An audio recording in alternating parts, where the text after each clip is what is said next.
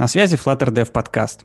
Ровно два года назад мы впервые вышли в эфир. И за это время нам удалось собрать вокруг подкаста самое вовлеченное комьюнити, частью которого мне когда-либо доводилось себя ощущать. Вы послушали наш подкаст за это время 50 тысяч раз, за что вам огромное спасибо. Причем стоит отметить, что подкаст, оставаясь русскоязычным, стал поистине международным. Более половины наших слушателей проживает за пределами Российской Федерации. Но два года назад случилось не только это. В это же самое время в недрах Google стартовала та самая работа, про которую мы сегодня пишем этот выпуск. И я рад приветствовать в нашей виртуальной студии Вячеслава Егорова из Google, который вернулся к нам после долгого перерыва. Вы уже могли слышать его два года назад в нашем подкасте. сегодня мы поговорим с Вячеславом про null safety в Dart. Привет.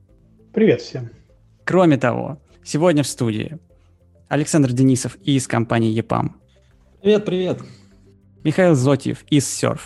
Всем привет. Родион Мостовой из доставки от Гудвина. Всем привет.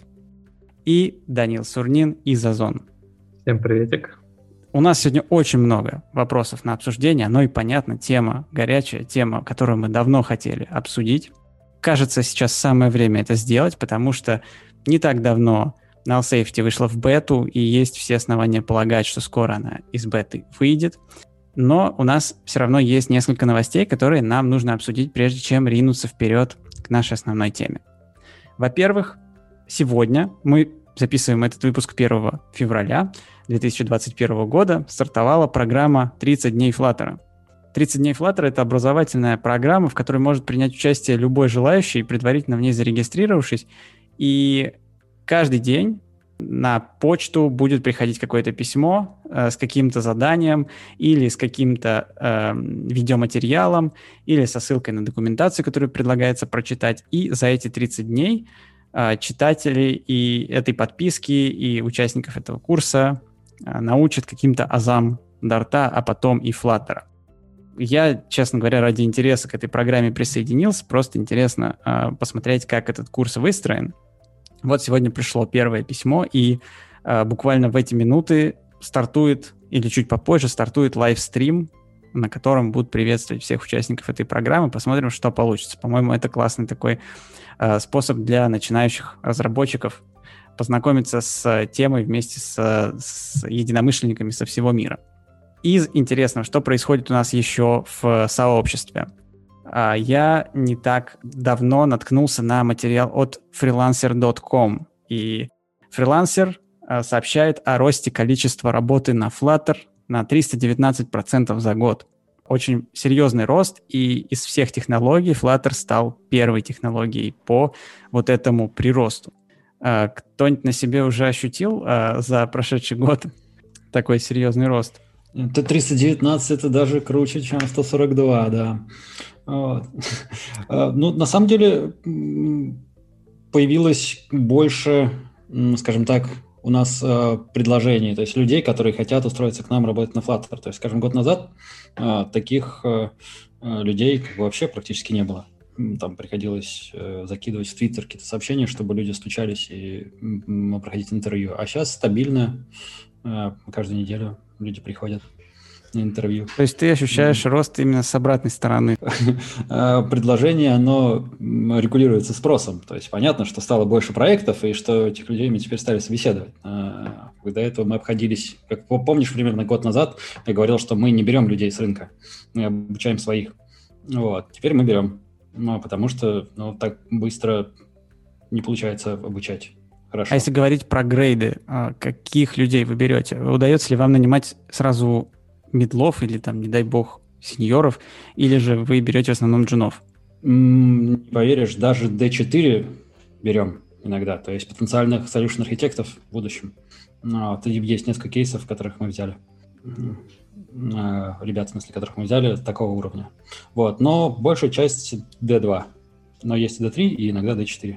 А D4 в вашей терминологии это люди, которые именно хорошо фреймворк знают, или это уже такие более высокоуровневые специалисты, которые э, это, которые могут быть э, development лидами, которые могут руководить разработкой э, непосредственно проекта, то есть э, и э, выстраивать архитектуру, и выстраивать работу с командой, и, соответственно, контролировать, чтобы все было хорошо на проекте. У нас, кстати, слово ситуация, как ни парадоксально, оказалась обратная а мы не можем найти крутых, опытных разработчиков на Dart, включая Flutter, потому что их всех расхватал Яндекс. Ну, вы, возможно, ищете только в Москве или вы везде? А мы ищем по всей России, и, к сожалению, а, те ребята, с которыми я держал связь, в экспертизе которых я не сомневался, они уже работают в крупных компаниях, российских. В общем, скажем так, российские компании в контексте новых проектов очень суетятся активно по поводу найма. И я всем советую тем, кто занимается наймом флаттер-разработчиков, э, не откладывать это в долгий ящик. Ну, благодаря таким программам, как 30 дней Flutter, мне кажется, э, постоянный приток свежей крови мы будем ощущать. Хотя, конечно же, это будут а, скорее джуны, но которые в перспективе а, станут и более прокачанными разработчиками. И тем более, что прокачанные разработчики нам очень нужны, потому что э, буквально пару недель назад, к сожалению, один и шаг, за которым, вот я знаю, что Данил тоже за ним очень пристально наблюдает, к сожалению, был закрыт. И э, тормоза про которые говорили, пожалуй, все, тормоза Flutter приложений э, на устройствах с операционной системой iOS, э, тормоза, которые вызваны какими-то глубинными причинами. Корни этой проблемы уходят глубоко в метал. Эти тормоза не починили, и Research ничего не дал, и этот тикет просто закрыли. Да, позволь, я актуализирую немного информацию по поводу того, что, что доступно, что недоступно, какие-то корневые проблемы. Конкретно проблема следующая. Нельзя э, закэшированные шейдеры подсунуть в, в сборку э, именно Flutter проекта, чтобы они были использованы уже потом в рантайме. И, соответственно, это ограничение, оно касаемо именно вот самого устройства фреймворка. Именно фреймворк они пытаются затулить таким образом, чтобы такая возможность появилась. А, они очень э, странно себя ведут в плане того, что огромное количество людей жалуются, что вы рекламируете нам 60 FPS, а мы по факту на first run видим там а то и 30, а то и 5, что, за дела, Google не надо нас обманывать. Но суть, э, значит, следующая. На самом деле есть стабильные некоторые версии Flutter, которые можно запустить на OpenGL, если у вас нет каких-то суперспецифичных кейсов, в которых Metal решает э, все ваши какие-то либо проблемы, а приложение, по крайней мере, по моему опыту, показывает себя стабильно. Это первый момент, который нужно отметить.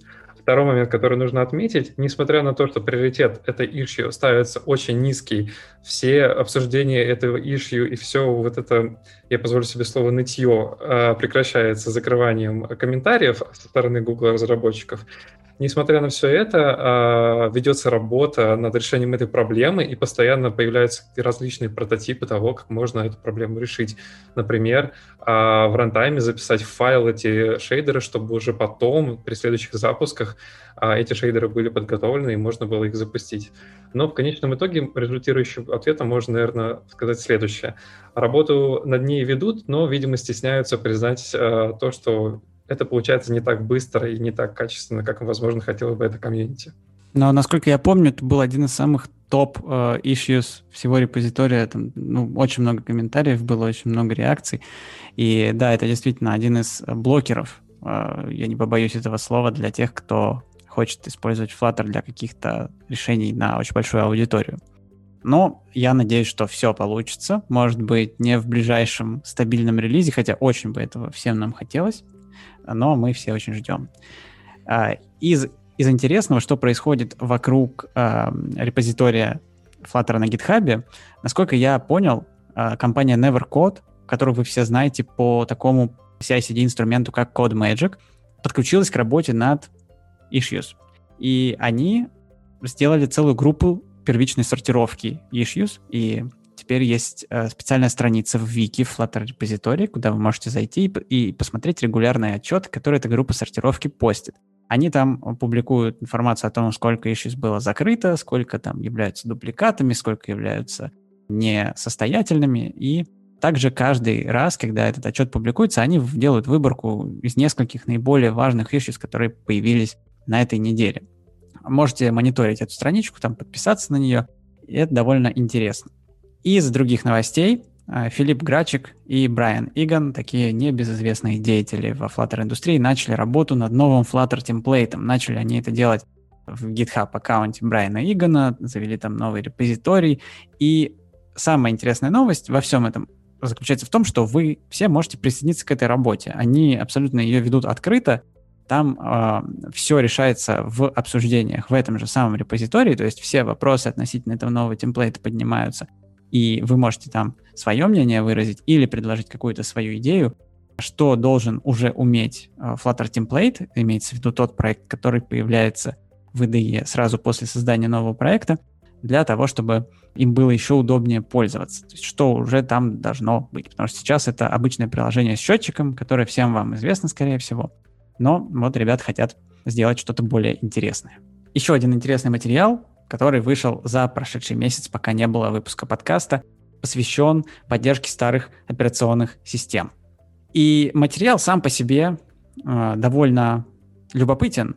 Там описывается процесс настройки окружения для тестирования всех изменений Flutter фреймворка, чтобы как можно меньше проблем мы испытали и чтобы как можно меньше проблем испытали наши пользователи, которые пользуются не всегда самыми свежими, самыми uh, high-end устройствами, но и теми устройствами, которые имеют уже какой-то определенный возраст, э, имеют устаревшую версию операционной системы, но все это вы можете, конечно, прочитать, но самое главное, самая изюминка, она в конце. На обсуждение сообщества выносятся два вопроса. Деприкейтим ли мы поддержку iOS 8 и Android Jelly Bean API 16? И вот эти два вопроса, я почти уверен, что это такая картонная демократия, и на самом деле все уже давно решено, и поддержка скоро прекратится, потому что доля пользователей э, устройств с этими операционными системами уже очень мала. Если говорить про iOS 8, то это практически 0,0%. А если говорить про Android, там чуть побольше, но незначительно. А поддержка этих версий операционных систем достаточно сложная и дорогая штука. Поэтому вы, конечно, можете проголосовать, но я думаю, что это просто нужно взять на заметку, что скоро минимально поддерживаемые системы и в iOS, и в Android чуть-чуть поднимутся для Flutter приложений. Как я обещал, э, с новостями мы сегодня разделались довольно быстро, потому что мы очень хотим перейти к нашей основной теме выпуска. И для начала, прежде чем поговорить вообще про null safety, хотелось бы поговорить про сам null. Насколько э, вы знаете, null в Dart это класс. И этим Dart отличается от некоторых других общеизвестных языков программирования. Поэтому, Вячеслав, вопрос к тебе. Первый, и я не знаю, может быть, он будет самым простым для тебя или, наоборот, самым сложным. Почему вообще в Dart э, null сделали классом? Почему бы и нет? Почему бы его не сделать классом? Такой ответ. Если посмотреть исторически, то можно обнаружить, что Smalltalk допустим, э, был такой язык. Некоторые люди даже на нем писали, э, и в частности люди, которые Dart изначально создавали, они писали на Smalltalk э, давным-давно. Там null тоже класс. Нулевое значение on nil — это instance какого-то конкретно класса. Делает некоторые вещи более простыми, например, можно вызвать null to string, null hashcode, и так далее. То есть, э, в принципе, это просто такой объект, который существует в единственном экземпляре и ведет себя немножко особым образом, э, но в остальном это просто объект. То есть все такое унифицированное, однородное. Да, но при этом, когда ты пытаешься вызвать какую-то функцию экземпляра другого класса, а вместо него там оказывается null, Dart тебе говорит не null pointer exception, а э, sorry, такого метода у этого инстанса нет. И это надо понимать как null pointer. Да. Ну, точно так же, как в Smalltalk происходило тоже. Если вызвать что-то на ниле, он вызывается в конечном счете do not understand метод. И также в Dart, если ты на каком-то классе вызываешь метод, которого нет у него, ну, у инстанса, э, то вызывается no such метод. Uh, и у Null, собственно, этот no such метод, это просто uh, оригинальный no such метод, который приходит из объекта, из объекта, и он просто бросает исключение и все. То есть, э, опять же, никакой особо никакой особой обработки нала не нужно делать. Все просто работает одинаковым образом. Тогда следующий вопрос, который вытекает из всего этого. А почему тогда null вообще является проблемой? И чем вообще вызван вот этот тренд на поддержку null safety в современных языках? Потому что Dart далеко не первый язык, в котором это начали делать. И э, почему просто не работать с налами, если это так, такой же экземпляр класса, как и все остальные? Почему надо от него защищаться? Ну, э, тут зависит, кого вы спросите. Если вы спросите меня, то я скажу, не надо защищаться. А, я человек такой, старой закалки, мне что нал, что не нал, все одно по одному. А, то есть э, мне без разницы. Но я понимаю, откуда такой тренд идет, понятное дело. То есть э, людям не нравится, что вот у них хорошая статически типизированная программа, а вместо какой-то там инстанса виджета приходит null, я не знаю, или вместо инстанса э, э, написано, что должна прийти какой-то классик модельки, там, я не знаю, человек, э, на которого банковский счет заведен, а этого человека забыли десериализовать или из неправильного JSON достали там, и вместо человека приходит null. Вот что с этим null делать? Надо этот null обнаруживать как можно более раньше в программе, правильно? И э, Э, вот поэтому такой тренд и есть. То есть э, люди считают, может быть, не безосновательно, может быть, безосновательно, кто знает, что если у нас есть статически типизированная программа, то неплохо было бы, чтобы эти типы еще бы защищали нас от э, поганых налов во всяких местах, где мы эти налы не хотим. Не получается ли так, что мы просто переносим проблему в другое место? То у нас была необходимость проверить каждый инстанс на null, прежде чем использовать его. А когда у нас есть язык с поддержкой null safety, идея null safety, насколько я ее для себя понимаю, если своими словами объяснять, что мы просто не будем выполнять этот код в том случае, если instance null. Э, поставим там э, вопросик перед вызовом какой-либо его функции, и эта функция просто не вызовется. И получится, что в нашем коде будет не всегда предсказуемое поведение в случае, если этот инстанс null. Ну, то есть просто код не вызовется. А может быть, это приведет к тому, что у нас там часть UI не отрисуется вообще, вместо того, чтобы показать какую-то заглушку с ошибкой. Короче, все равно обрабатывать это приходится в ручном режиме, просто мы как бы прячем эту ошибку. На самом деле, вся особенность в том, что разработчики, начинающие свой путь в программировании, когда зашли во Flutter, они нахватались красных экранов, им а, умные люди из Android пришли, рассказали в нашем великолепном Kotlin есть null safety, а вы тут все ничего не понимаете, и все начали кричать, сделайте нам быстрее null safety, и бедные разработчики из Гугла а, с потом у лица начали его быстренько запиливать, чтобы никто не кричал в шагах, как с металлом. Тут они а удивятся, деле, когда поймут, она... что как бы просто добавив null safety, как бы само волшебно все не заработало. Не, ну это понятное дело. Просто на самом деле можно э, взять как бы за основу такой принцип, что в принципе все может быть null, и там, где это реально может произойти, просто это нужно эту ситуацию обработать. А я, например, э, грешу сам, бывает тем, что могу забыть то, что там где-то может быть null. И это на самом деле баг, но чтобы на продакшене снизить а вероятность того, что я допущу такую проблему, я отношусь к таким людям, которые предпочитают использовать дефолтные значения, если это рационально и если это возможно. Ну так тебя null safety заставляет использовать дефолтные значения, особенно для опциональных параметров. Меня никто ничего не заставляет, я сам программу пишу.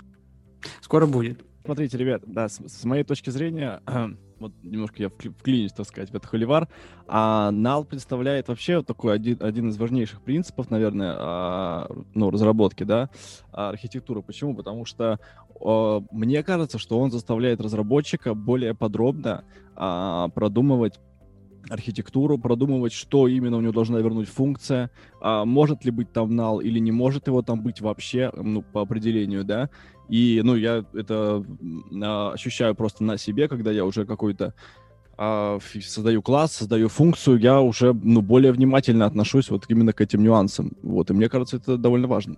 Ну, мы еще перейдем к вопросу о том, какие есть способы для реализации null safety. А, их на самом деле общеизвестных два, и есть а, известные языки, которые и один способ реализации выбрали для себя, есть языки, которые и другой способ выбрали. Но для начала хотелось бы поговорить про null safety в общем. Что вообще означает простыми словами для людей, не погруженных в написание языков программирования и компиляторов, что означает реализовать в языке механизм null safety? Какие конкретные действия за этим скрываются? Ну, конкретные действия для людей, не погруженных в реализацию языков программирования, достаточно сложно описать. А можно описать идею. А, идея заключается в том, что мы хотим предоставить людям возможность э, декларировать, что э, если вот у нас написано, что здесь будет э, instance, я не знаю, там, человека, то действительно там всегда будет instance человека, а не null. И если они хотят, чтобы э, была переменная, в которой может быть либо null, а может быть instance человека, то мы такую переменную декларируем нулабильной. Э, и э, вот, собственно, реализация null safety в языке программирования, она вся о том, чтобы ввести эту дихотомию в язык программирования и добавить всякую дополнительную обвязку и синтаксический сахар, чтобы это все было удобно использовать. Потому что, ну, если без сахара, то будет все это тяжко писать код. То есть, по сути, изменения затрагивают систему типов языка. Ну да, начинается все, конечно, с системы типов, э, и, может быть, и заканчивается системой типов тоже, но там всякие дополнительные тоже механизмы, правильно, допустим, а, если мы посмотрим, что изменилось в null safety, добавилось различие между нулабильными и ненулабильными типами, добавили синтаксический сахар, вроде э, как э, что происходит там, допустим, когда мы сравниваем с переменной, переменную с налом, что у этой переменной появляется promoted тип, так называемый, который э, был до этого нулабильный, допустим, а после сравнения с налом становится не нулабильным. Появляются всяческие специальные операторы для ну, удобной проверки на null, например, восклицательный знак.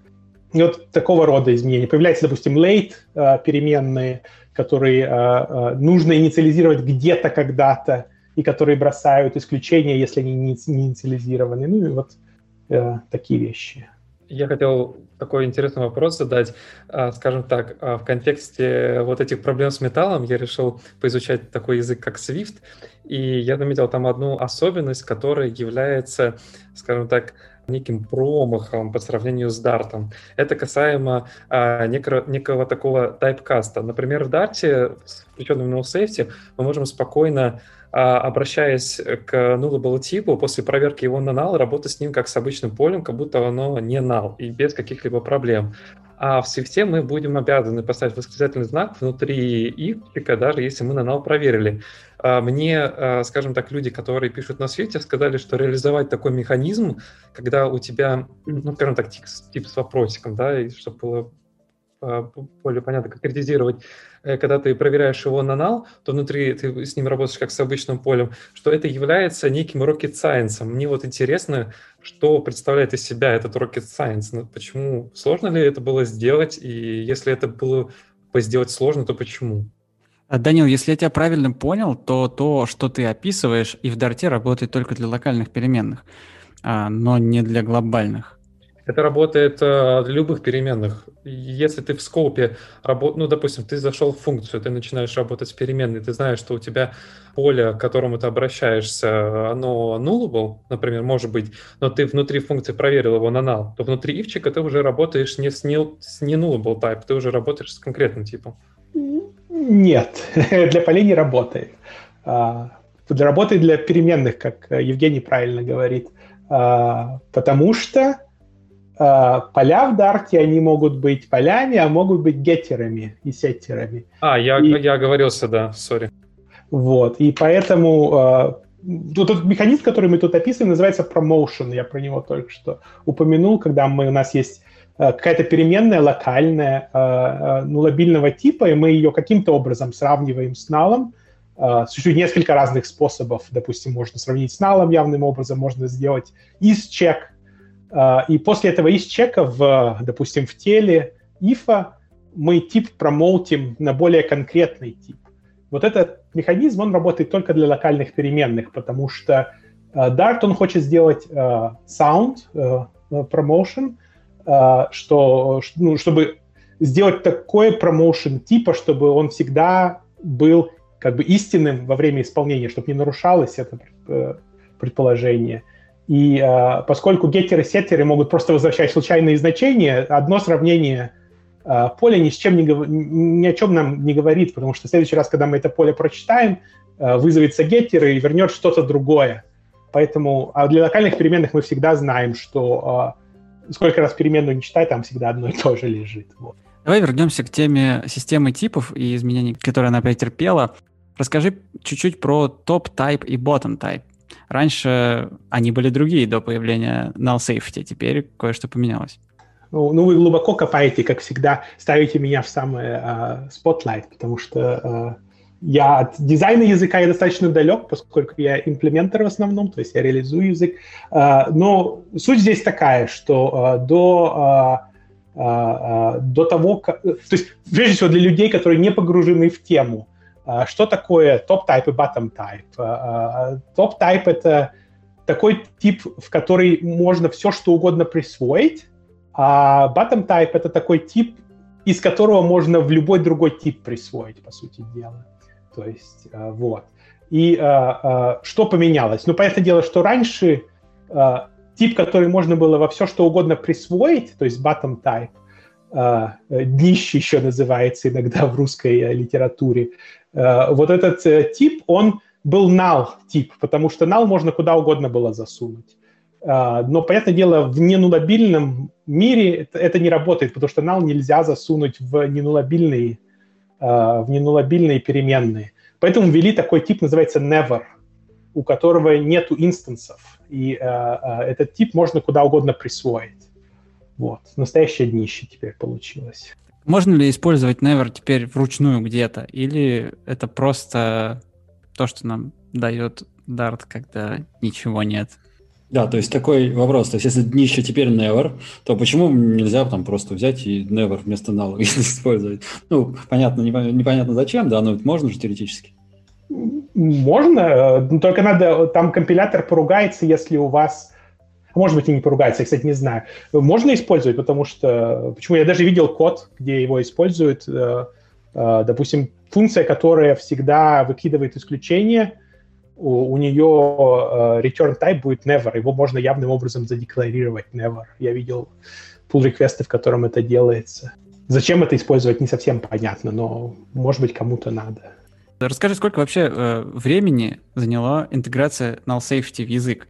Если это не является какой-то секретной информацией? Сколько уже команда Дарта работает над этой фичей?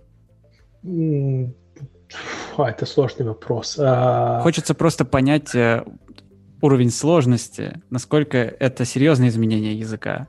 С 2019 года примерно работаем. То есть э, точно весь 2020 год работали. А в 2019 где-то в сентябре начали хорошие такие ну, глубокие обсуждения, как это реализовывать в, во фронтенде для Дарта. То есть где-то с, реализацию можно начинать считать с, с середины 2019 года. А правда ли это, что э, с приходом на Safety э, каким-то образом повышается перформанс выполнения приложений на Дарте? То есть э, какие-то там есть оптимизации подкапотные, или же это все э, мы не почувствуем на себе, скорее всего? Оптимизации есть, но, может быть, вы их не почувствуете. То есть э, ответ тут такой. Какие-то виды кода, как всегда с перформансом, какие-то виды кода где-то, они, конечно, всегда разгоняются, э, код меньше становится, скорее всего, но э, я думаю, что для среднестатистического Flutter приложения, которое не очень там какой-то number crunching делает, э, это не будет заметно. А, будет, может, какие-то там проценты в размере уменьшиться, небольшие какие-то проценты по перформансу где-то, но это все особо не будет заметно. То есть что-то от этого лучше, но незначительно. Такой тебе вопрос. А, скорее всего, ты, конечно, на него не ответишь, я прям чувствую это. В прошлый раз, когда была серьезно затронута система типов Дарта, мир увидел вторую версию. Этого был Дарт первый, потом стал второй. Теперь вроде как опять э, система типов немножко меняется, конечно, гораздо менее радикально, чем в прошлой. А стоит ли нам ждать Dart 3 или все будет в пределах второй версии? Uh, ну, тут э, специально все было так. То есть с, с Dart 2 не было никогда такой цели, чтобы сделать uh, инкрементальную миграцию на новый мир. Uh, сделали просто огромный breaking change, по сути дела, с ненулабильностью, изначально стояла цель делать это таким образом, чтобы э, люди могли постепенно мигрировать на uh, null safety. То есть uh, сделали даже такой механизм language versioning, которого до этого не существовало, что можно uh, в коде написать, что а вот этот файл, он версия 2.9, а вот тот файл версия 2.12 и так далее. И поэтому и не сделали это в версии 3. То есть хотели, чтобы люди постепенно мигрировали, никакой, по сути дела, breaking change, то есть можно написать в своем коде, что у меня тут 2.9 и не, и не париться, и использовать ну, в, так, в микс-моде, когда у вас часть кода мигрирована, часть не мигрирована. А, да. Насколько вообще это с точки зрения поддержки болезненная история была? Потому что всегда, когда есть какая-то неконсистентность в кодовой базе, это всегда может привести к каким-то неожиданным подводным камням, которые вскроются в самый неподходящий для этого момент. А тут э, вы пошли по пути, что вот делайте все, что угодно, все это все равно будет э, сохранить работоспособность. Ну, так постарались продумать, чтобы действительно не было никакого изменения в, э, в том, как исполняется код.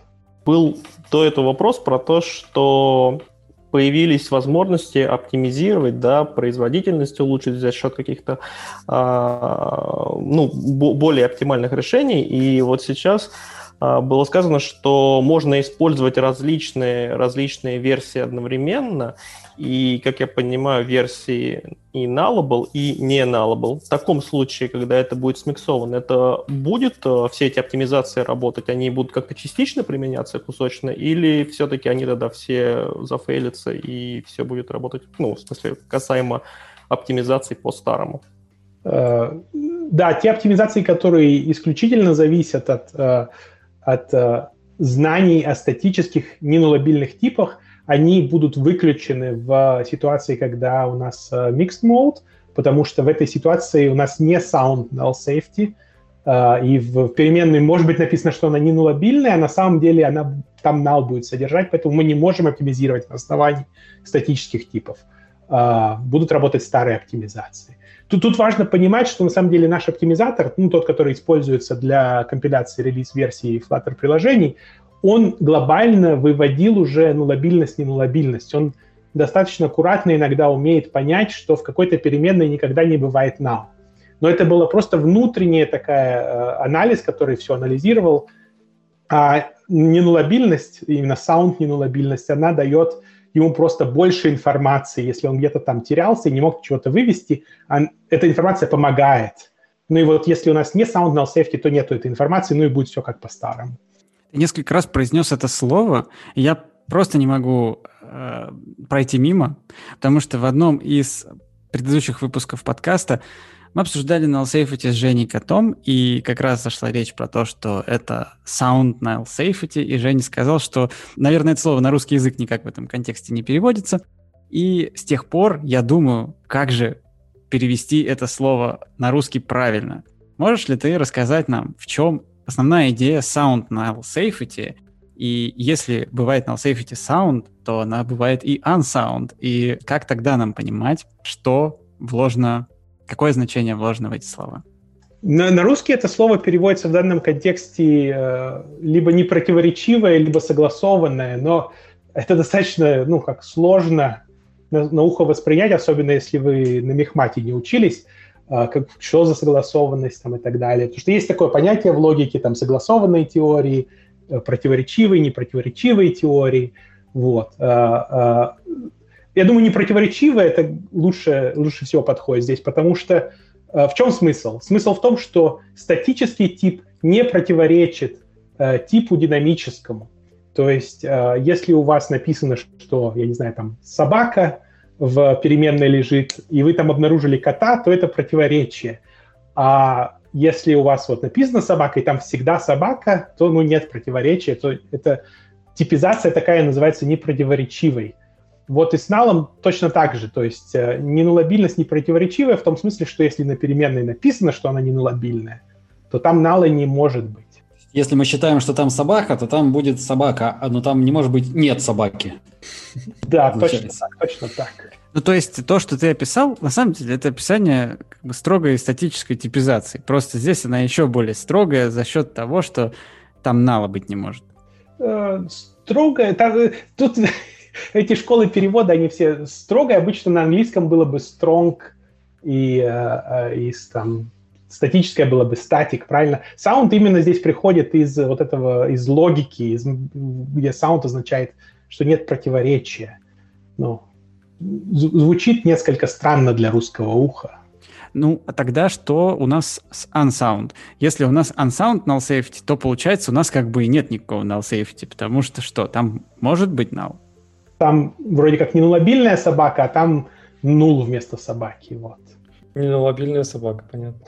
А, Вячеслав, я правильно понимаю, что а, в кейсе, когда мы а, включаем для нашего проекта null safety, подключаем туда некий пакет а, без null, и когда мы вызываем некий метод из подключенного пакета, да, у нас no south null safety, этот метод нам вернет как будто бы как будто бы не, не null объект, правильно же? мы касаемся очень такого сложного момента. Если у вас есть код, в котором включена null safety, то есть вы сказали, что у вас language version 2.12 или больше, и вы используете код, который legacy, то есть э, версия языка 2, там 2.11 и меньше, а, то типы, которые приходят из legacy кода, они особым образом интерпретируются. Они называются legacy типами, и они могут они внутри вашего null safety кода, они могут выглядеть э, с точки зрения компилятора, они выглядят как нулобильные и как не нулобильные одновременно. Они очень странно себя ведут. Uh, то есть вы можете их использовать там, где ожидаются не нулобильные типы, можете их использовать там, где ожидаются нулобильные типы, и uh, ничего не происходит. Нулобильный Шредингер такая. Mm. Вячеслав, а, а с чем это связано? Почему нельзя было просто вот жестко все типы, которые а, из а, пакетов без поддержки null safety, жестко их считать а, а, за а, с вопросительным знаком, да, то есть возможные э, с налом? А, потому что тогда миграция становится сложнее гораздо. А, возникают ситуации, где вы, допустим, вы используете какой-то пакет, он еще не смигрирован, Э, вы оттуда взяли какое-то значение, вам надо его там восклицательными знаками обложить или еще какими-то вещами. А, а потом этот пакет смигрировался, и внезапно у вас весь код тоже сломался. То есть вам надо убирать восклицательные знаки там и менять код. А, плюс еще там возникают всякие тонкости ковариантных, контравариантных позициях. Не будем сильно углубляться туда. Но суть в том, что хотелось спроектировать систему так, чтобы э, минимизировать Э, вот эти ситуации, когда вы используете legacy код, и он вроде бы работает, а потом он смигрировал, и если у вас все как бы более-менее нормально было aligned э, между вами, то ничего менять вам самим не придется в своем коде, который использовал этот legacy, еще не смигрированный код. Вот хочется миграцию это упростить. То есть очень много мыслей language team потратила на именно вот эту ситуацию, когда мы инкрементально мигрируем и как можно меньше работы выполняем, по сути дела. Понятно, спасибо. Но там а, помимо этого еще и, насколько мне известно, запилили инструмент для миграции, который автоматически мигрирует всю кодовую базу на null safety. Достаточно много усилий потратили на вот этот весь процесс, который, как обычно, 80%, врем... 80 времени разработки тратится на то, что э, будет один раз у каждого пользователя языка за всю его жизнь в проекте использоваться. Вот. Но э, о миграции мы поговорим еще дальше, чуть подробнее. Но сейчас э, все вот эти вот обсуждения вокруг Нала и проблем, которые он приносит, порождают у меня логичный вопрос, на мой взгляд. А почему вообще от Нала не отказаться? И существуют ли вообще языки, э, в которых так и сделали? Известно ли они тебе? Ну, известны, конечно, языки такие, а, не знаю, а, а, Rust, допустим, отказался правильно каких-нибудь из древних языков, там Haskell, если кто писал на таких языках. То есть есть такие языки, в которых нету нала. И вместо налов какие-то используются другие механизмы, просто ну, на основе того, что уже есть в языке, мы строим какую-то оберточку, которая может представить отсутствие значения. То есть, вот, допустим, во всеми любимом Haskell, на котором все пишут по выходным, а, там есть такое maybe – то есть, э, может быть, есть значение, а может быть, его нету. А в Rust есть, который больше такой мейнстрим сейчас, там есть option или optional, я не знаю, то есть вот опциональный такой контейнер для типа. Но проблема в том, что эти языки, они изначально были спроектированы без нала, а Dart именно хочет э, как бы удобную такую миграцию, э, поэтому ну, проще такую удобную миграцию сделать просто с ненулобильными типами, э, чем с, э, просто сказать, нала больше нигде нету, давайте все мигрируем на optional. Это другой уровень. Когда я изучал теорию и гуглил вообще варианты, как в разных языках реализованы null safety, я и наткнулся на эти два варианта. Один вот как в Дарте э, или как в Kotlin, э, что, собственно, практически одно и то же. А другой подход как раз про опционалы. Когда мы заворачиваем э, любое значение, которое может отсутствовать в некий контейнер, как ты рассказывал, и либо этот контейнер может быть пустым, либо полным. Э, и такой подход э, кто-то считает более выразительным, чем э, подход с nullable типами, но в то же время, конечно, нельзя не отметить, что такой подход в использовании немного сложнее, а может быть и сильно сложнее, потому что это не а, изменение на уровне системы типов. И когда ты заворачиваешь какое-то значение в этот optional, это уже не экземпляр того типа, который ты хотел. И ты не можешь его передать э, куда-то в какой-то аргумент, в какой-то параметр, который ждет значение именно того самого типа. Это уже optional, типизированный каким-то э, другим типом. Расскажи, было ли это единственным аргументом э, за nullable подход, когда принималось решение о том, по какой дороге пойдет Dart э, при интеграции null safety? Я думаю, серьезно никто никогда optional подход и не рассматривал, потому что, ну, этот подход, он действительно работает только когда мы изначально начинаем без налов, и мы говорим, вот если вы хотите э, заворачивать э, ну, отсутствие значения, используйте optional, и мы даем ну, либо класс в библиотеке, либо еще что-то. То есть в том же Haskell, я не знаю, в Rust это не является каким-то особенным встроенным магическим э, э, классом или типом. Это просто ну, обычный тип в э, core library. И э, просто остальные э, средство языка достаточно выразительно для того, чтобы с ним работать. А, там может какой-то pattern matching может использовать и так далее. И, э, ну, по сути дела, что nullable типы, что optional, это все одно и то же. Как, как все это изоморфно. Это все ну, без особой разницы. Это просто union тип, null или что-то еще.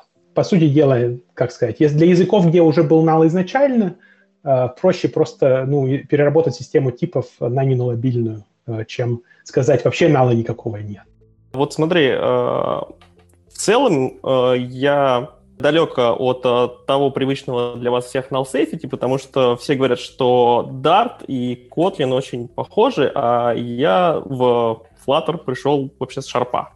Вот, и там все совсем по-другому, поэтому я сейчас, когда пытался разобраться с null safety, я хотел посмотреть в основном, как еще другие люди делают, и вот пока я все, что наблюдал, может быть, это такое неправильное восприятие, но такое ощущение, что переход э, на, на, к null safety осуществлен тем, что везде натык, просто навтыкали вопросов, а, везде, где было, и на этом типа как бы все окей. А не должен ли поменяться в целом подход к построению кода, именно к планированию, закладыванию вот э, переменных, э, какие они э, изначально там nullable, не nullable, потому что сейчас выглядит, что это, ну, такой вот э, хак, не грязный, но типа вот у нас null safety, но на самом деле это просто старый код, в который навтыкали вопросов. Вот такое чисто субъективное ощущение. Ну, это зависит, наверное, от того, кто где как мигрировал, кому лень было, кому не лень. Я достаточно далек от разработки на Дарте, но вот, допустим, волей-неволей я мейнтейнеру package, который называется gRPC Dart. Uh, ну, реализация gRPC протокола на Dart, так уж случилось.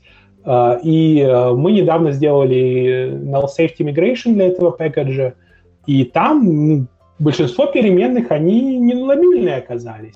Вопросительные знаки, допустим, late, нарисовались там, где действительно какие-то сложности с с порядком инициализации или какая-то ленивая инициализация. То есть, э, понятное дело, ленивый программист, он всегда найдет, на чем написать плохой код, и хоть с null safety, хоть с не null safety, э, хоть на чем, хоть на Haskell. А ну, человек, который действительно думает, думать всегда надо при программировании. Если вопрос такой, нужно ли думать при программировании? Нужно. Ответ «да».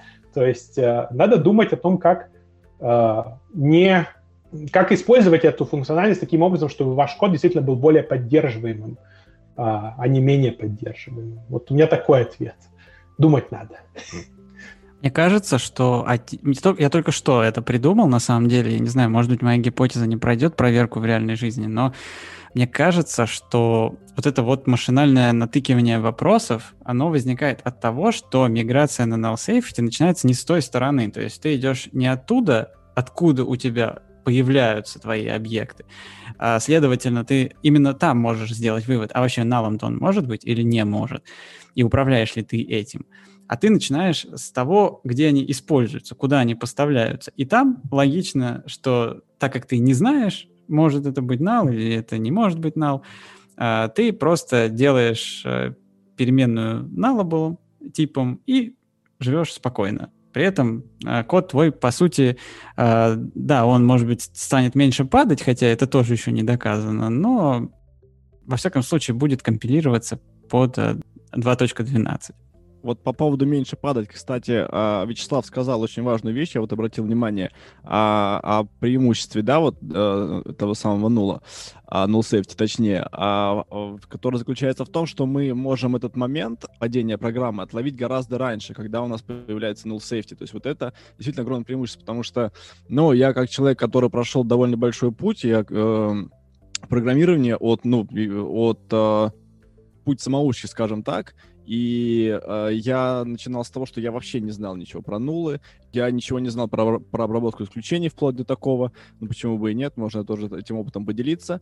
И писал соответствующий код, ну было это лет, наверное, 10 уже назад, писал код, в котором очень много этих самых нулов. И сталкивался, соответственно, с, с такой проблемой, когда у нас а, нул где-то а, а, появляется где-то уже очень глубоко по коду, да, то есть он проходит, при том, что э, вернее так, программа падает очень глубоко по коду, при том, что этот нул появился гораздо-гораздо раньше. А, соответственно, когда у нас появляется вот этот null safety, и мы действительно продумываем архитектуру, мы э, думаем, что у нас функция должна вернуть, как пример, да, функция, там, которая начинается с get, а, там, метод, да, который начинается с get, он у нас всегда возвращает там не null, да, а метод, который find, он а, может вернуть null. Вот, и а, в, в этом случае, конечно, null очень а, полезен и, ну, очень помогает, конечно. У нас а, продолжается секция каверзных вопросов. Да, а, Слав, я помню, что ты сказал, что ты в основном реализуешь, а, но далек от всяких там основополагающих таких решений, но тем не менее я не могу не задать вопрос, который возникает у каждого, кто приходит из э, Kotlin разработки, из Android разработки.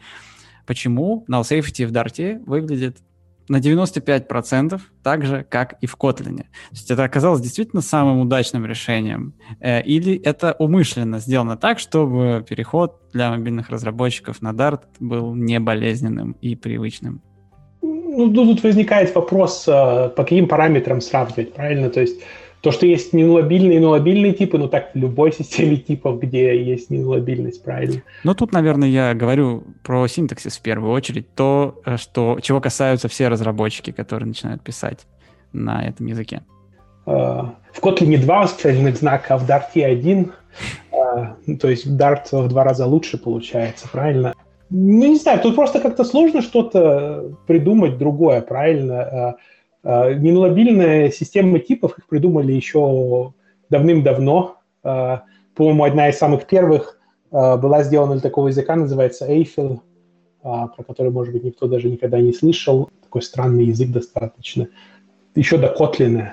Первые какие-то прототипы был такой документ, предлагающий а, ненулабильную систему типов Дреддарта.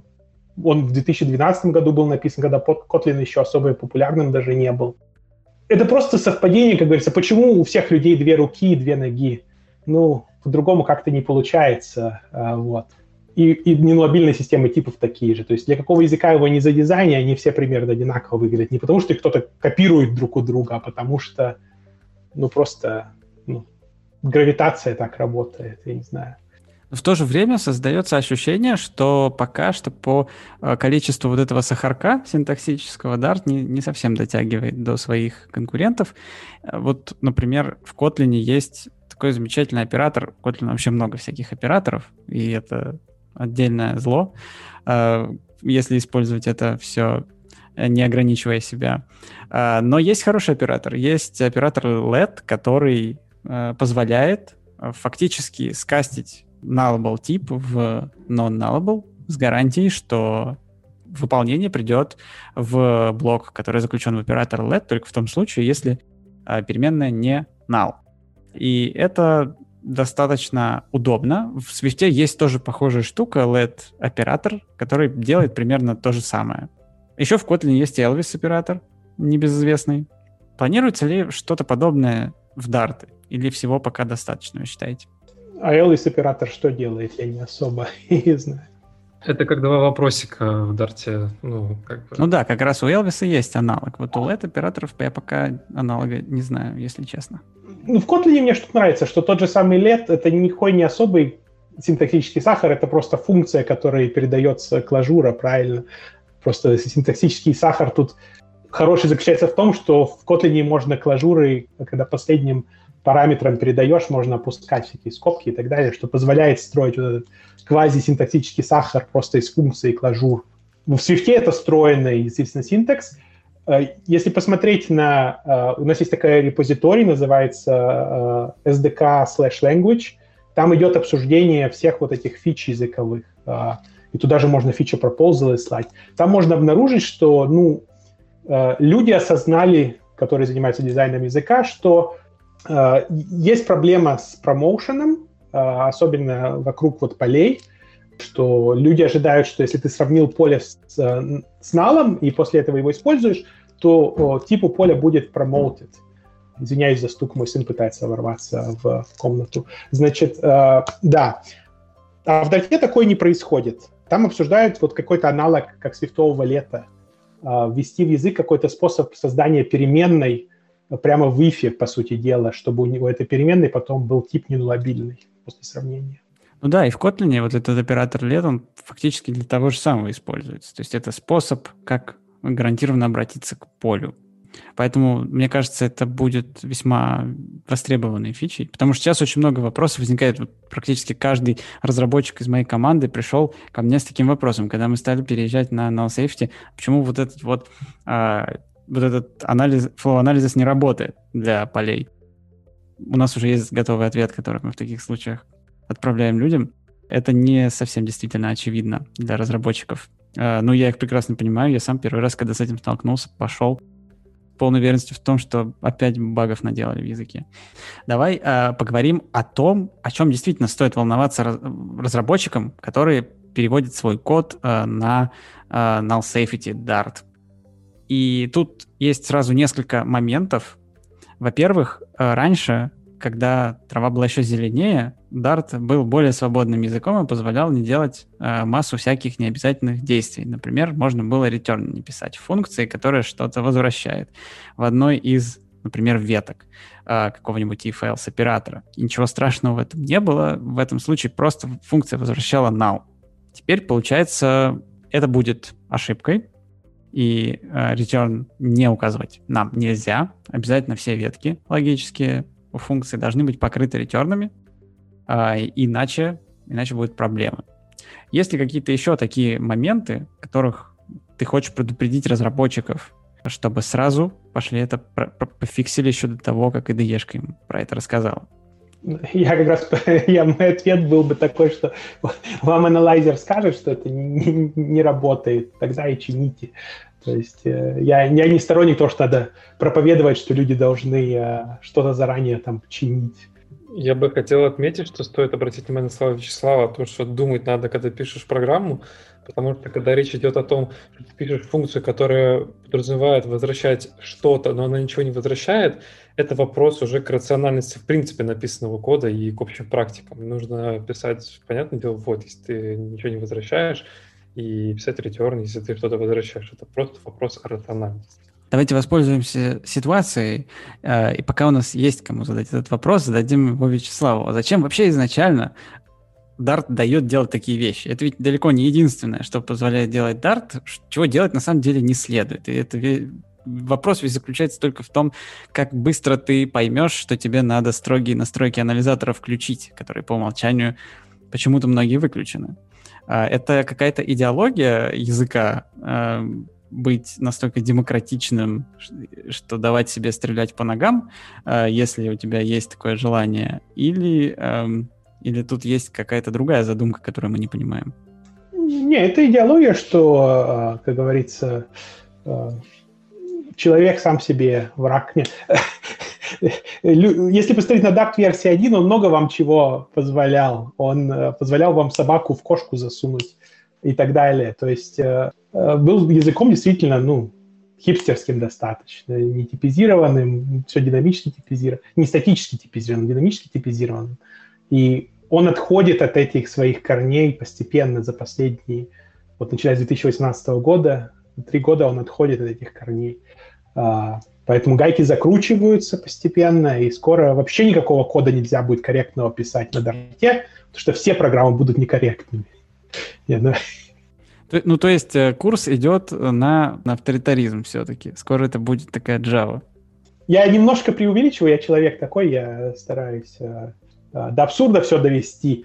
Я согласен с направлением в том смысле, что если у вас действительно вы, вы не один сидите в шарашке, там по-быстрому что-то клепаете, а ну в команде 2-3 человека, 10, 15, 20.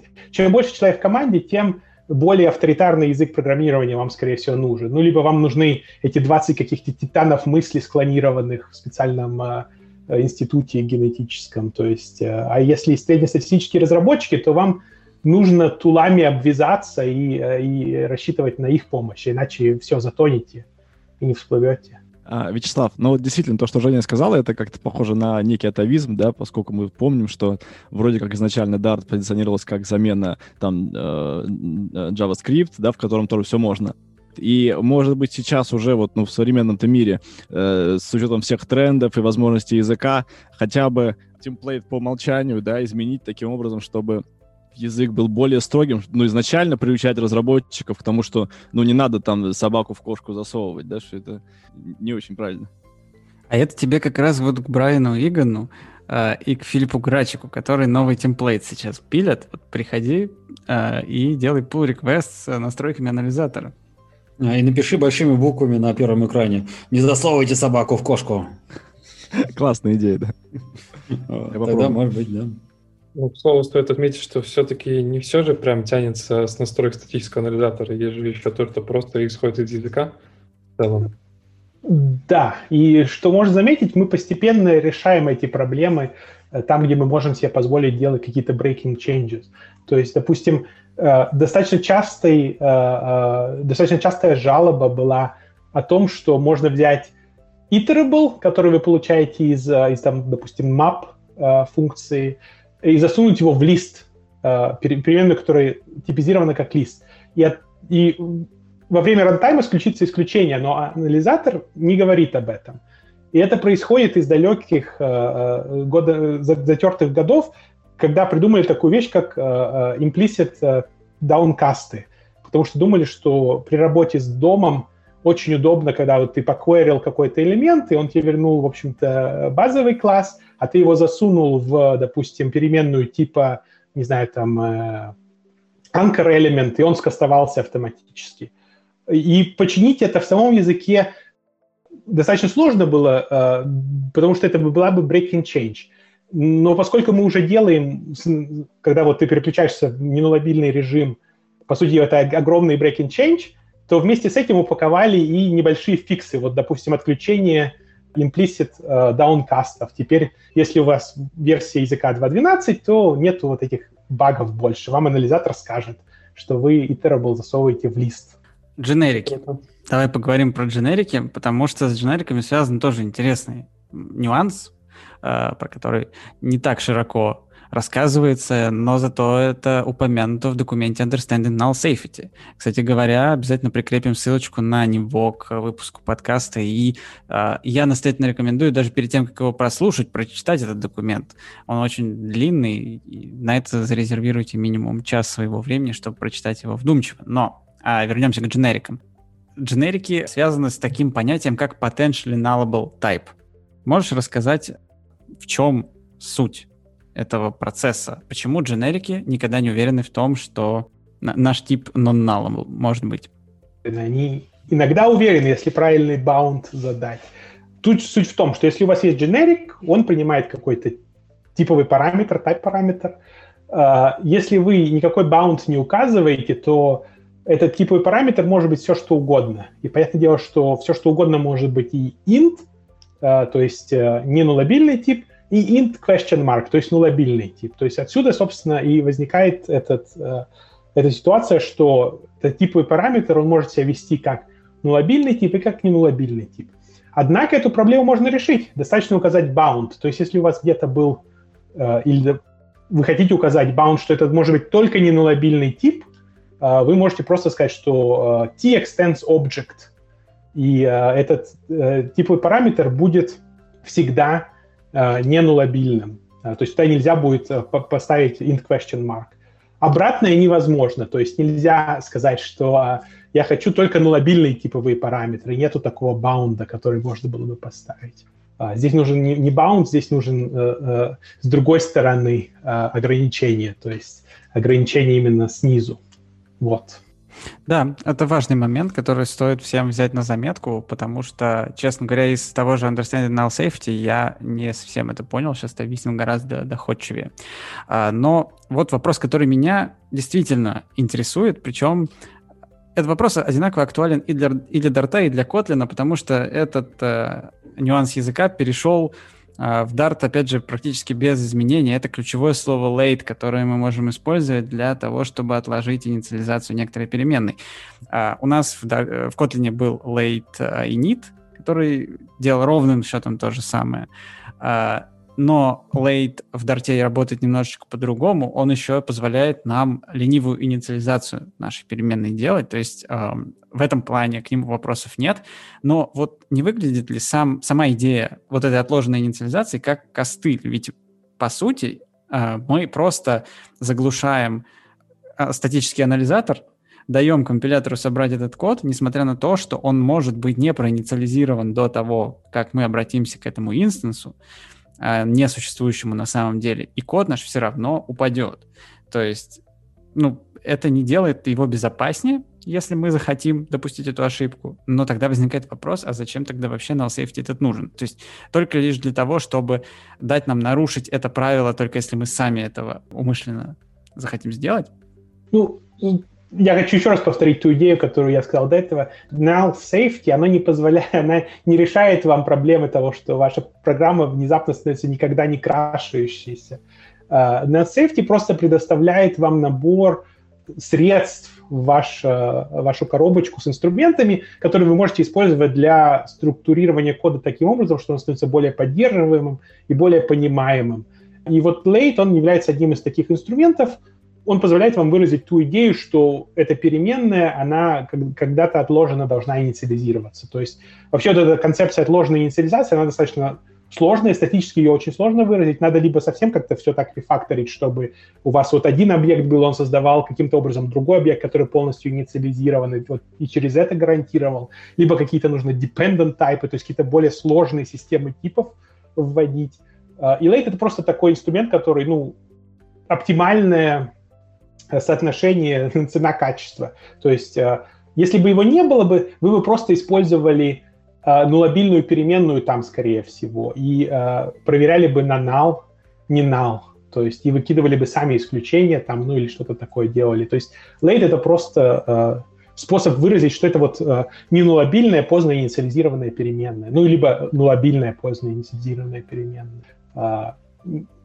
действительно можно написать код, который будет крашиться, но этот код будет, по крайней мере, понятный и будет крашиться с понятным исключением. Вот. Вячеслав, скажи, пожалуйста, а есть ли а, соответствующие, соответствующие правила для линтера, ну, линт, да, который, а, статистического анализатора, которая бы а, позволила там а, подчеркивать там, да, тот же самый лейт, например, в тех же больших командах, когда это действительно может создать проблему, а, подчеркивать как там var, warning или ошибку? Я думаю, что нет, потому что сложно некоторые вид кода писать без лейта. Ну, я не знаю, я линтеров столько линтов внутри, что я думаю, их никто не знает всех по именам. Э, я не знаю. Я считаю, что глупо его избегать. То есть, как и все инструменты, его нужно использовать, понимая, зачем вы его используете. Хочу вот все-таки задать вопрос. А можешь провести какой-нибудь более-менее понятный э, всем кейс, когда late а, нужен? Ну, вот чисто вот так вот, знаешь, в лоб, чтобы вот вам нужно сделать здесь написать late, потому что это будет работать так, и оно будет работать, понятно, всем и правильно. Ну, допустим, э, где я недавно использовал late, есть какой-то объект, который представляет собой подключение, которое устанавливается э, lazy образом, ленивым образом. Когда первый раз его подергаешь какой-то метод, он устанавливает подключение и потом использует. То есть это подключение, оно всегда должно быть установлено, то есть чтобы э, ну, объект внутри работал. То есть это не нулобильная переменная, по сути дела. А, э, но при этом она поздно инициализируется, то есть это late инициализатор у нее. Вот так, такой пример. То есть можно это по-другому как-то структурировать, но вот с late да. Но единственное, с, подключаем что-то. А что мешает сразу определить переменную инстанс от того вот класса, который подразумевается как что-то подключаемое. Почему нельзя просто писать final, там a равно вот мой класс, который я там буду использовать, ну да, он просто будет в памяти. Это какая-то оптимизация по памяти, что ли, получается, может быть, или с чем это связано? Э, нет, ну вам не хочется, допустим, это HTTP подключение, вам не хочется устанавливать это подключение сразу же, как вы только вы сконструировали там gRPC stub. Вам хочется, когда первый метод подергали у gRPC stub, создать подключение. А, вот э, а, такая ситуация, допустим. То есть можно создавать его игр, тогда будет не нулобильно, но вот именно для такой lazy ситуации, когда у нас что-то создается а, позже, чем момент конструирования, допустим, late подходит просто идеально. Данил, специально для тебя есть возможность сделать final late, вернее late final. Вот я хотел бы как раз тоже э, на этот вопрос ответить, поскольку у меня небольшой опыт есть работы с null safety, там почти два месяца я там занимаюсь своим пет-проектом, и хочу сказать, что за все это время вот всего один раз мне пришлось прибегнуть к этому самому лейту. В контексте э, я делал класс, э, обертку над э, shared preferences, да, который, как известно, инициализируется, да, get instance у нас как раз-таки э, асинхронно. Э, соответственно, чтобы создать некие необходимые э, данные, это вот тот же самый инстанс, да, как раз-таки, а мне э, нужно его вызвать синхронно, да, с await. И я не могу это сделать в конструкторе, и я понимаю, что делать no label это, э, это немножко, но дальше будет неудобно, да, поскольку мне часто придется работать с, э, с, с, с этим классом. Вот, по этой причине я его делаю именно а, в виде late, то есть, по сути дела, перекладываю ответственность на себя, то есть я разработчик, перекладываю на себя ответственность за, а, ну, за эту историю, за то, что дальше уже а, эта переменная всегда будет а, не, не no. Вот, и, а, значит, у меня идет конструктор, и после конструктора у меня идет асинхронный, асинхронная инициализация, да, там функция init, допустим, метод init. А, вот, кстати, на этой ну, во-первых, я, да, ответил на вопрос, а во-вторых, на этой почве пример тоже к Вяч... Э, вопро... вопрос к Вячеславу. Может быть, вы, вы как-то планируете а, добавить асинхронные конструкторы, да, то есть чтобы избегать вот таких вот костыльных а, историй, а именно асинхронные э, конструкторы? Там есть и шуй на эту тему, я не знаю, какое последнее веяние в головах мыслителей, которые занимаются language дизайном, поэтому я не отвечу. То есть обычно, я думаю, что ответ э, сейчас заключается в том, что, ну, если хочется синхронности, сделать стати... нужно делать статический метод, допустим, на классе, который э, конструирует это асинхронным образом что-то. Uh, но это неудобно разворачивать, то есть тогда приходится выносить все поля в параметры, чтобы они через параметры инициализировались и делать такой асинхронный квазиконструктор, потому что он ну, статический метод, который делает всю асинхронную работу и передает значение в конструктор. То есть mm-hmm. вот такой ответ. Mm-hmm. Спасибо. Мы потихоньку движемся уже к завершению, и нам осталось обсудить несколько важных моментов. А, давай поподробнее остановимся на синтаксисе, особенно на новом синтаксисе. Но прежде чем перейти к новому синтаксису, мы затронем э, синтаксис, который уже на самом деле в Дарте был. Это null-aware оператор, э, такое научное название того самого вопросительного знака. То есть в Дарте он уже был, его можно было использовать в некоторых случаях. Пришлось ли в его работу вносить какие-то изменения в связи с появлением null safety? Да, там сделали такое э, короткое замыкание у этого оператора, э, что раньше надо было, если у вас цепочка доступов полей, полям, надо будет везде вопросики ставить.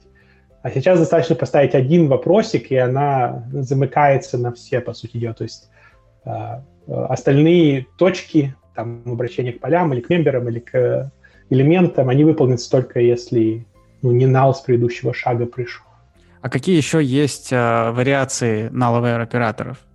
Э, для того, чтобы обращаться к э, ключам в э, коллекциях э, или для того, чтобы там каскады делать. Э, мне вот такие известны. Есть ли еще какие-то? Для методов есть. Есть еще в collection литералах есть uh, question mark spread. Uh, вот. И больше мне больше мне никакие самому не приходилось использовать. Я, может быть, какие-то не знаю. А что ты расскажешь по поводу восклицательного знака? Потому что это тоже такая противоречивая штука. Это еще один инструмент, который позволяет выстрелить самому себе в ногу, потому что там, я уверен, что это будет не null, и вот, что бы то ни было, э, я хочу вызвать э, функцию этого инстанса или там каким-то образом другим к нему обратиться. При этом этот инстанс может быть спокойно налом. И чаще всего люди используют эти восклицательные знаки, особенно люди, которые совсем недолго пишут Dart-код э, с поддержкой null safety, они используют их как раз при работе с полями. То есть они э, сталкиваются с тем, что проверка на null ничего на самом деле не дает, они обращаются в следующей же строке кода к этому же полю через восклицательный знак и все. Но по сути э, они создают этим самым аварийную ситуацию, даже если в этом случае там нет у них э, геттера, когда-нибудь он там может появиться. Ну, ты понял, я думаю, о чем я говорю. Ну да, ну это как, опять же, прагмати... прагматичное решение. Правильно, нужно предоставить людям возможность спортировать код э, каким-то простым образом, и вот оттуда и вылезает этот э, exclamation оператор, то есть он, он банк оператор еще он называется на самом деле. Вот. Я даже не знаю, что по этому поводу сказать, то есть э, ну, без него сложно было бы. То есть, если представить, что мы его достаем из, из, из, из коробки и говорим, пишите без него, внезапно оказывается, что ну, очень сложно писать код. Э, и, и вот поэтому приходится его добавлять в эту коробку. Потому что, к сожалению, другие средства в языке отсутствуют, которые смогли бы это помочь выразить коротким образом. А почему нельзя просто взять и сказать всем, а, у вас есть а, nullable тип, обращайтесь к нему через nullable оператор? потому что это как раз скрывает некоторые баги, правильно? То есть э, вместо того, чтобы код э, ломался, мы начинаем просто его... Код ничего не делает. Это как-то, ну, совершенно другая семантика, правильно? Это, и эта семантика отличается от того, что произошло бы в не null safe режиме, где бы у нас бы вылетело исключение, что, ну, вот мы пытаемся вызвать какой-то метод на нале.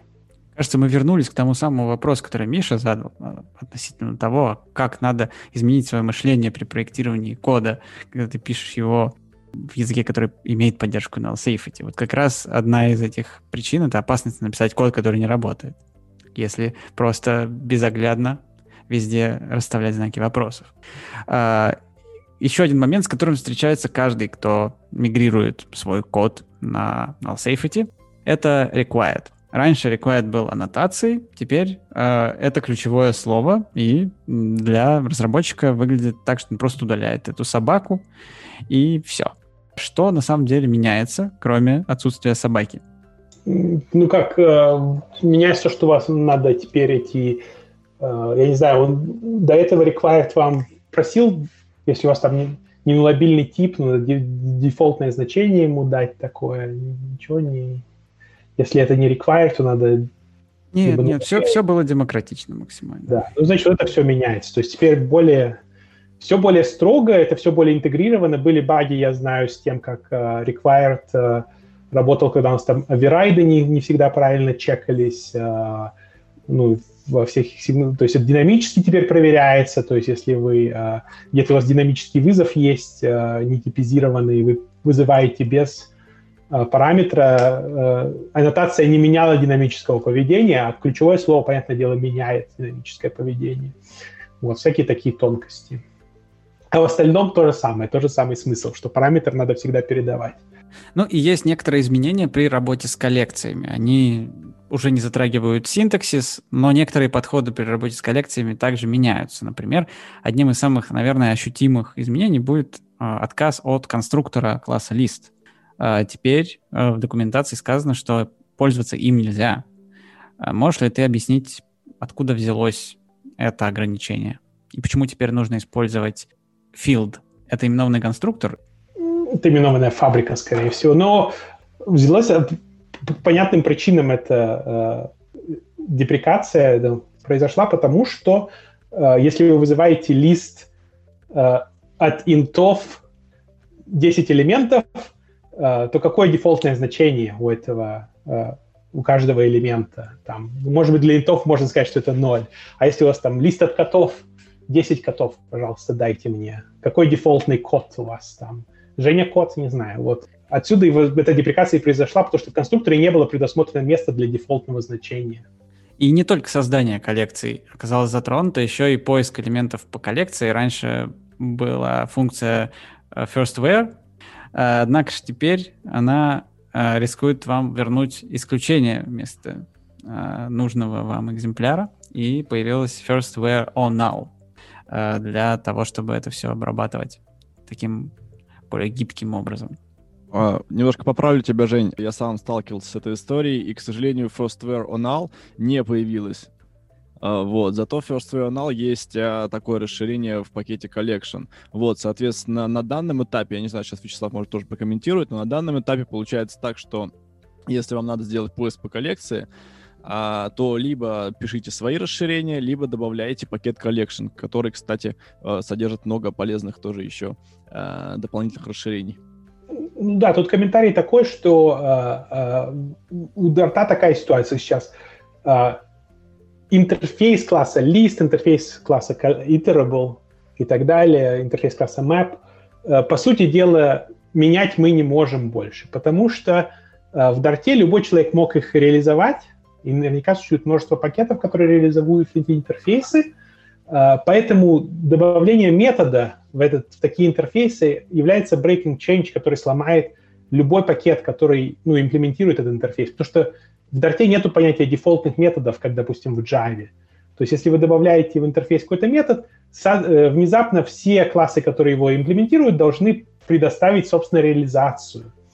И поэтому, э, по сути дела, э, человек, который ответственен за развитие библиотеки, к Core Libraries, он на все вопросы, вот у нас есть такой метод, мы хотим добавить такой метод, он говорит, нет, никаких методов вы не добавите, потому что это огромный breaking change и сломает всех.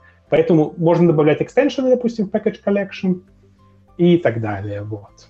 А, Вячеслав, ну это же довольно важная функция, да? То есть, ну действительно совершенно неудобно становится работать без нее. Может быть, а, в Dart 3, например, вы такое решение смелое примете? Э, скорее всего, э, э, добавят в конечном счете дефолтные методы, и через это будем добавлять методы на популярных интерфейсах. Но до этого еще дожить надо.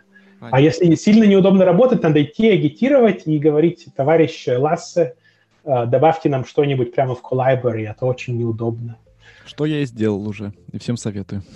А дефолтные методы подразумеваются, что будет написан интерфейс абстрактной кладке уже будет написана какая-то конкретная реализация?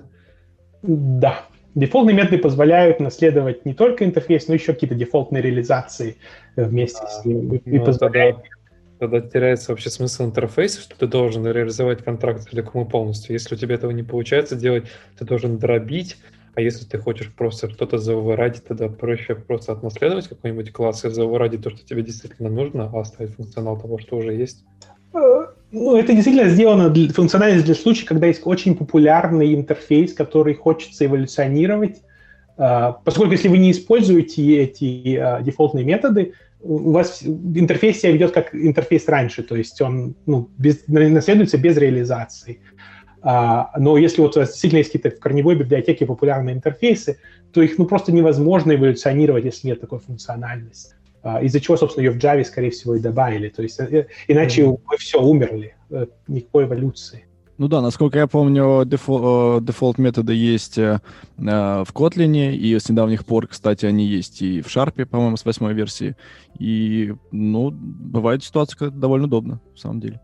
Ты заговорил э, о том, что нежелательно крайне вносить э, ломающие изменения в API каких-то классов я вспомнил, что некоторое время назад, может быть, около года или вроде того, Flutter команда делала целый опрос по поводу того, что вы предпочитаете, большое количество breaking changes или э, большое количество легаси всяких э, штук, которые будут в SDK. И сообщество в один голос сказало breaking changes, конечно же.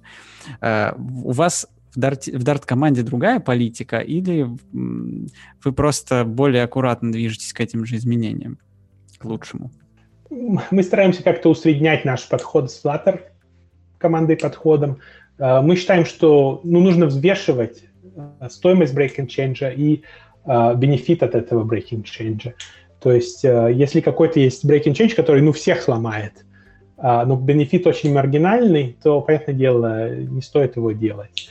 И это связано с тем, что ну, в мире все больше и больше дартового кода, и внутри Гугла дартового кода тоже завались. И если мы делаем какой-то breaking change, то кто этот breaking change должен чинить? Скорее всего, мы. И нам самим работы не хочется себе на голову добавлять. То есть, э, поэтому хотим минимизировать э, такие ситуации. И плюс комьюнити, на самом деле, они говорят breaking change, а на самом деле, когда breaking change случается, все, а, breaking change не надо, открутите обратно. То есть, вот так.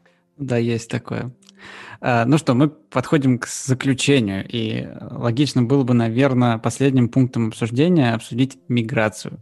А, мы уже краем а, затрагивали эту тему в процессе, но есть все равно пара вопросов, которые остались еще не разрешенными. Во-первых, когда мы только столкнулись э, с возможностью мигрировать наш код на null safety, это было еще в прошлом году, ну, ближе уже к концу, мы переключились на бета-канал, нам прилетел апдейт с null safety, и мы радостно это бросили сделать, а потом оказалось, что некоторые пакеты, которые мы используем, сторонних разработчиков, еще не имеют такой поддержки, не имеют версии, которая поддерживает null safety в языке.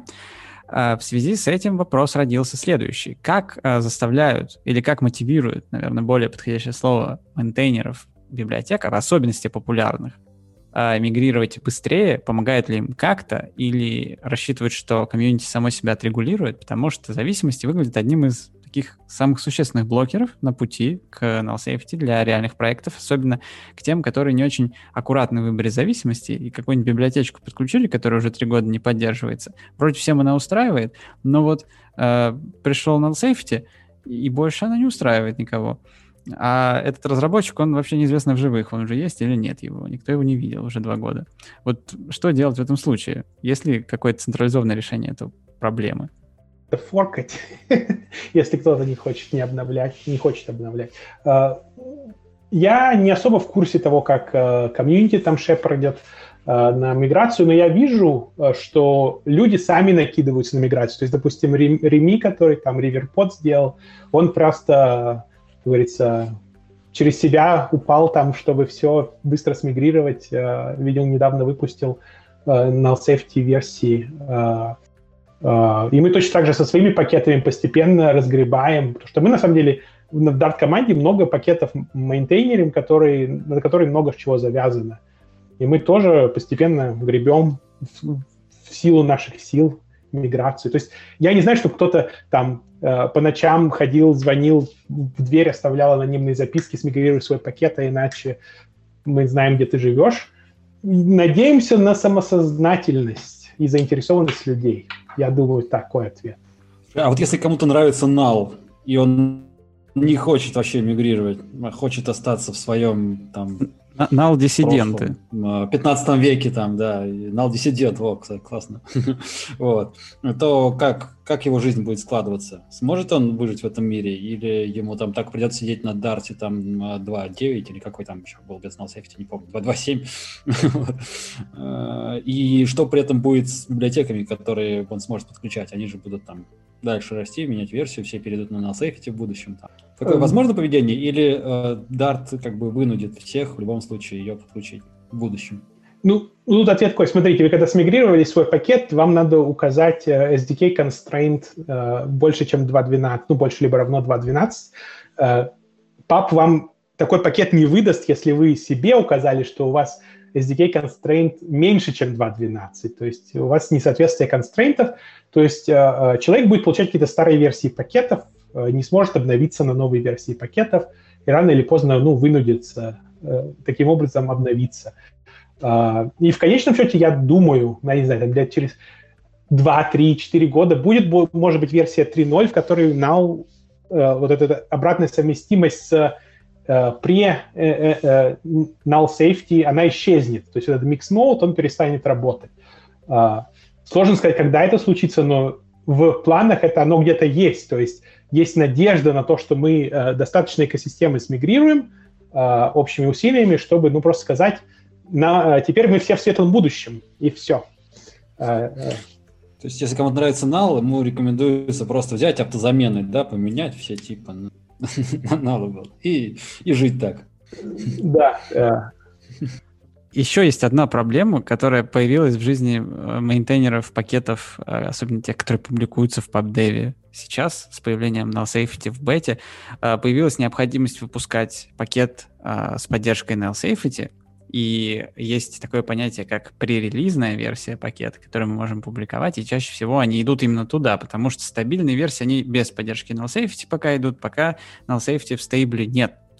И это в определенный момент становится проблемой, потому что пакет, помимо поддержки null safety, может развиваться еще и в какую-то другую сторону. То есть, ну, появляются какие-то, грубо говоря, новые фичи.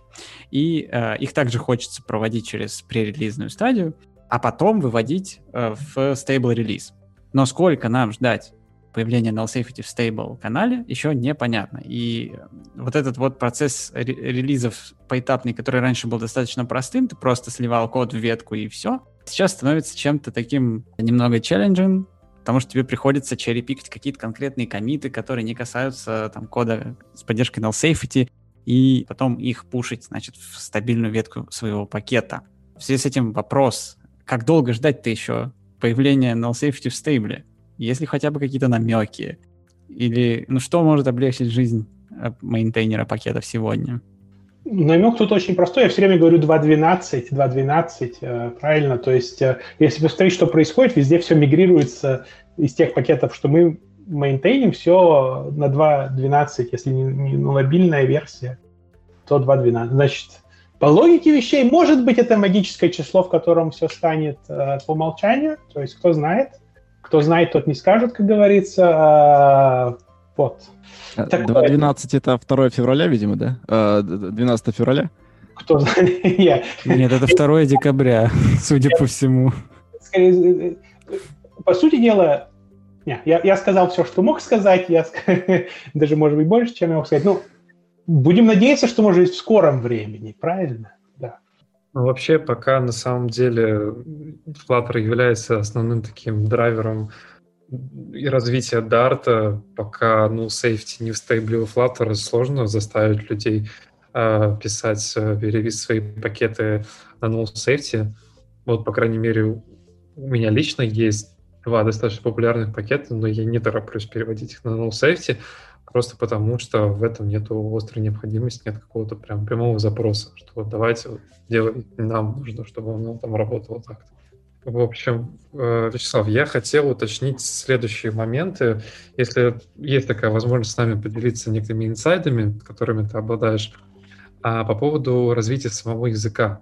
Мне интересно, вот, наверное, самый такой э, вопрос, который мне встает колом, это уровни доступа, как они реализованы в Dart. Будет ли планироваться нечто подобное, как это выглядит в той же Java или в Swift, где можно а, сделать а, приватные элементы там на уровне не только как library, да, как файла, а, например, а, не только ну, файла, соответственно, класса, соответственно, пакета и вот все вот это все, что есть.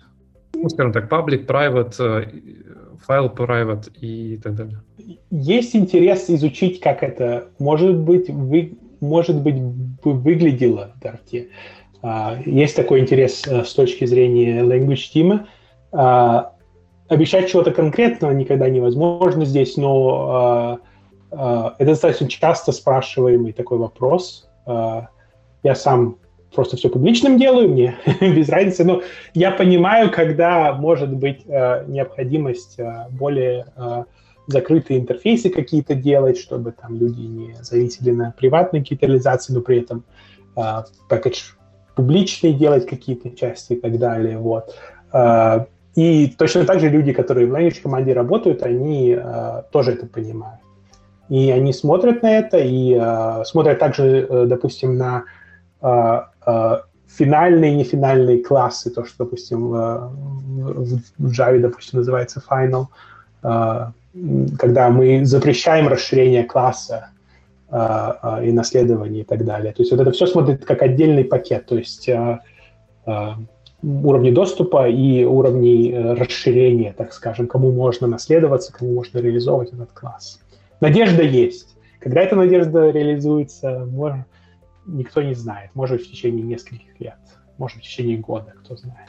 Это, это просто важно было, по крайней мере, для меня лично знать, потому что а, я сталкиваюсь сейчас, например, с той проблемой, что а, есть довольно-таки крупные проекты, в которые будут а, активно входить разработчики с не очень большим опытом, и мне хотелось, чтобы они могли иметь доступ там, к тому, чему не предполагается, Поэтому, например, если какие-то бизнес-сущности, entities пытаюсь там а, предоставить к ним доступ, то для консистентности данных, например, есть у них некие мутабельные поля. И чтобы не было доступа просто из э, не изнутри, а обращаясь к некому use case, а просто взять и что-то поменять, а, я возвращаю а, просто в интерфейсах. И, соответственно, это уже получается два отдельных файла, где я на экспорт отдаю интерфейсы, то есть есть э, тип интерфейс, а с конкретной реализацией entity работать не, не должен.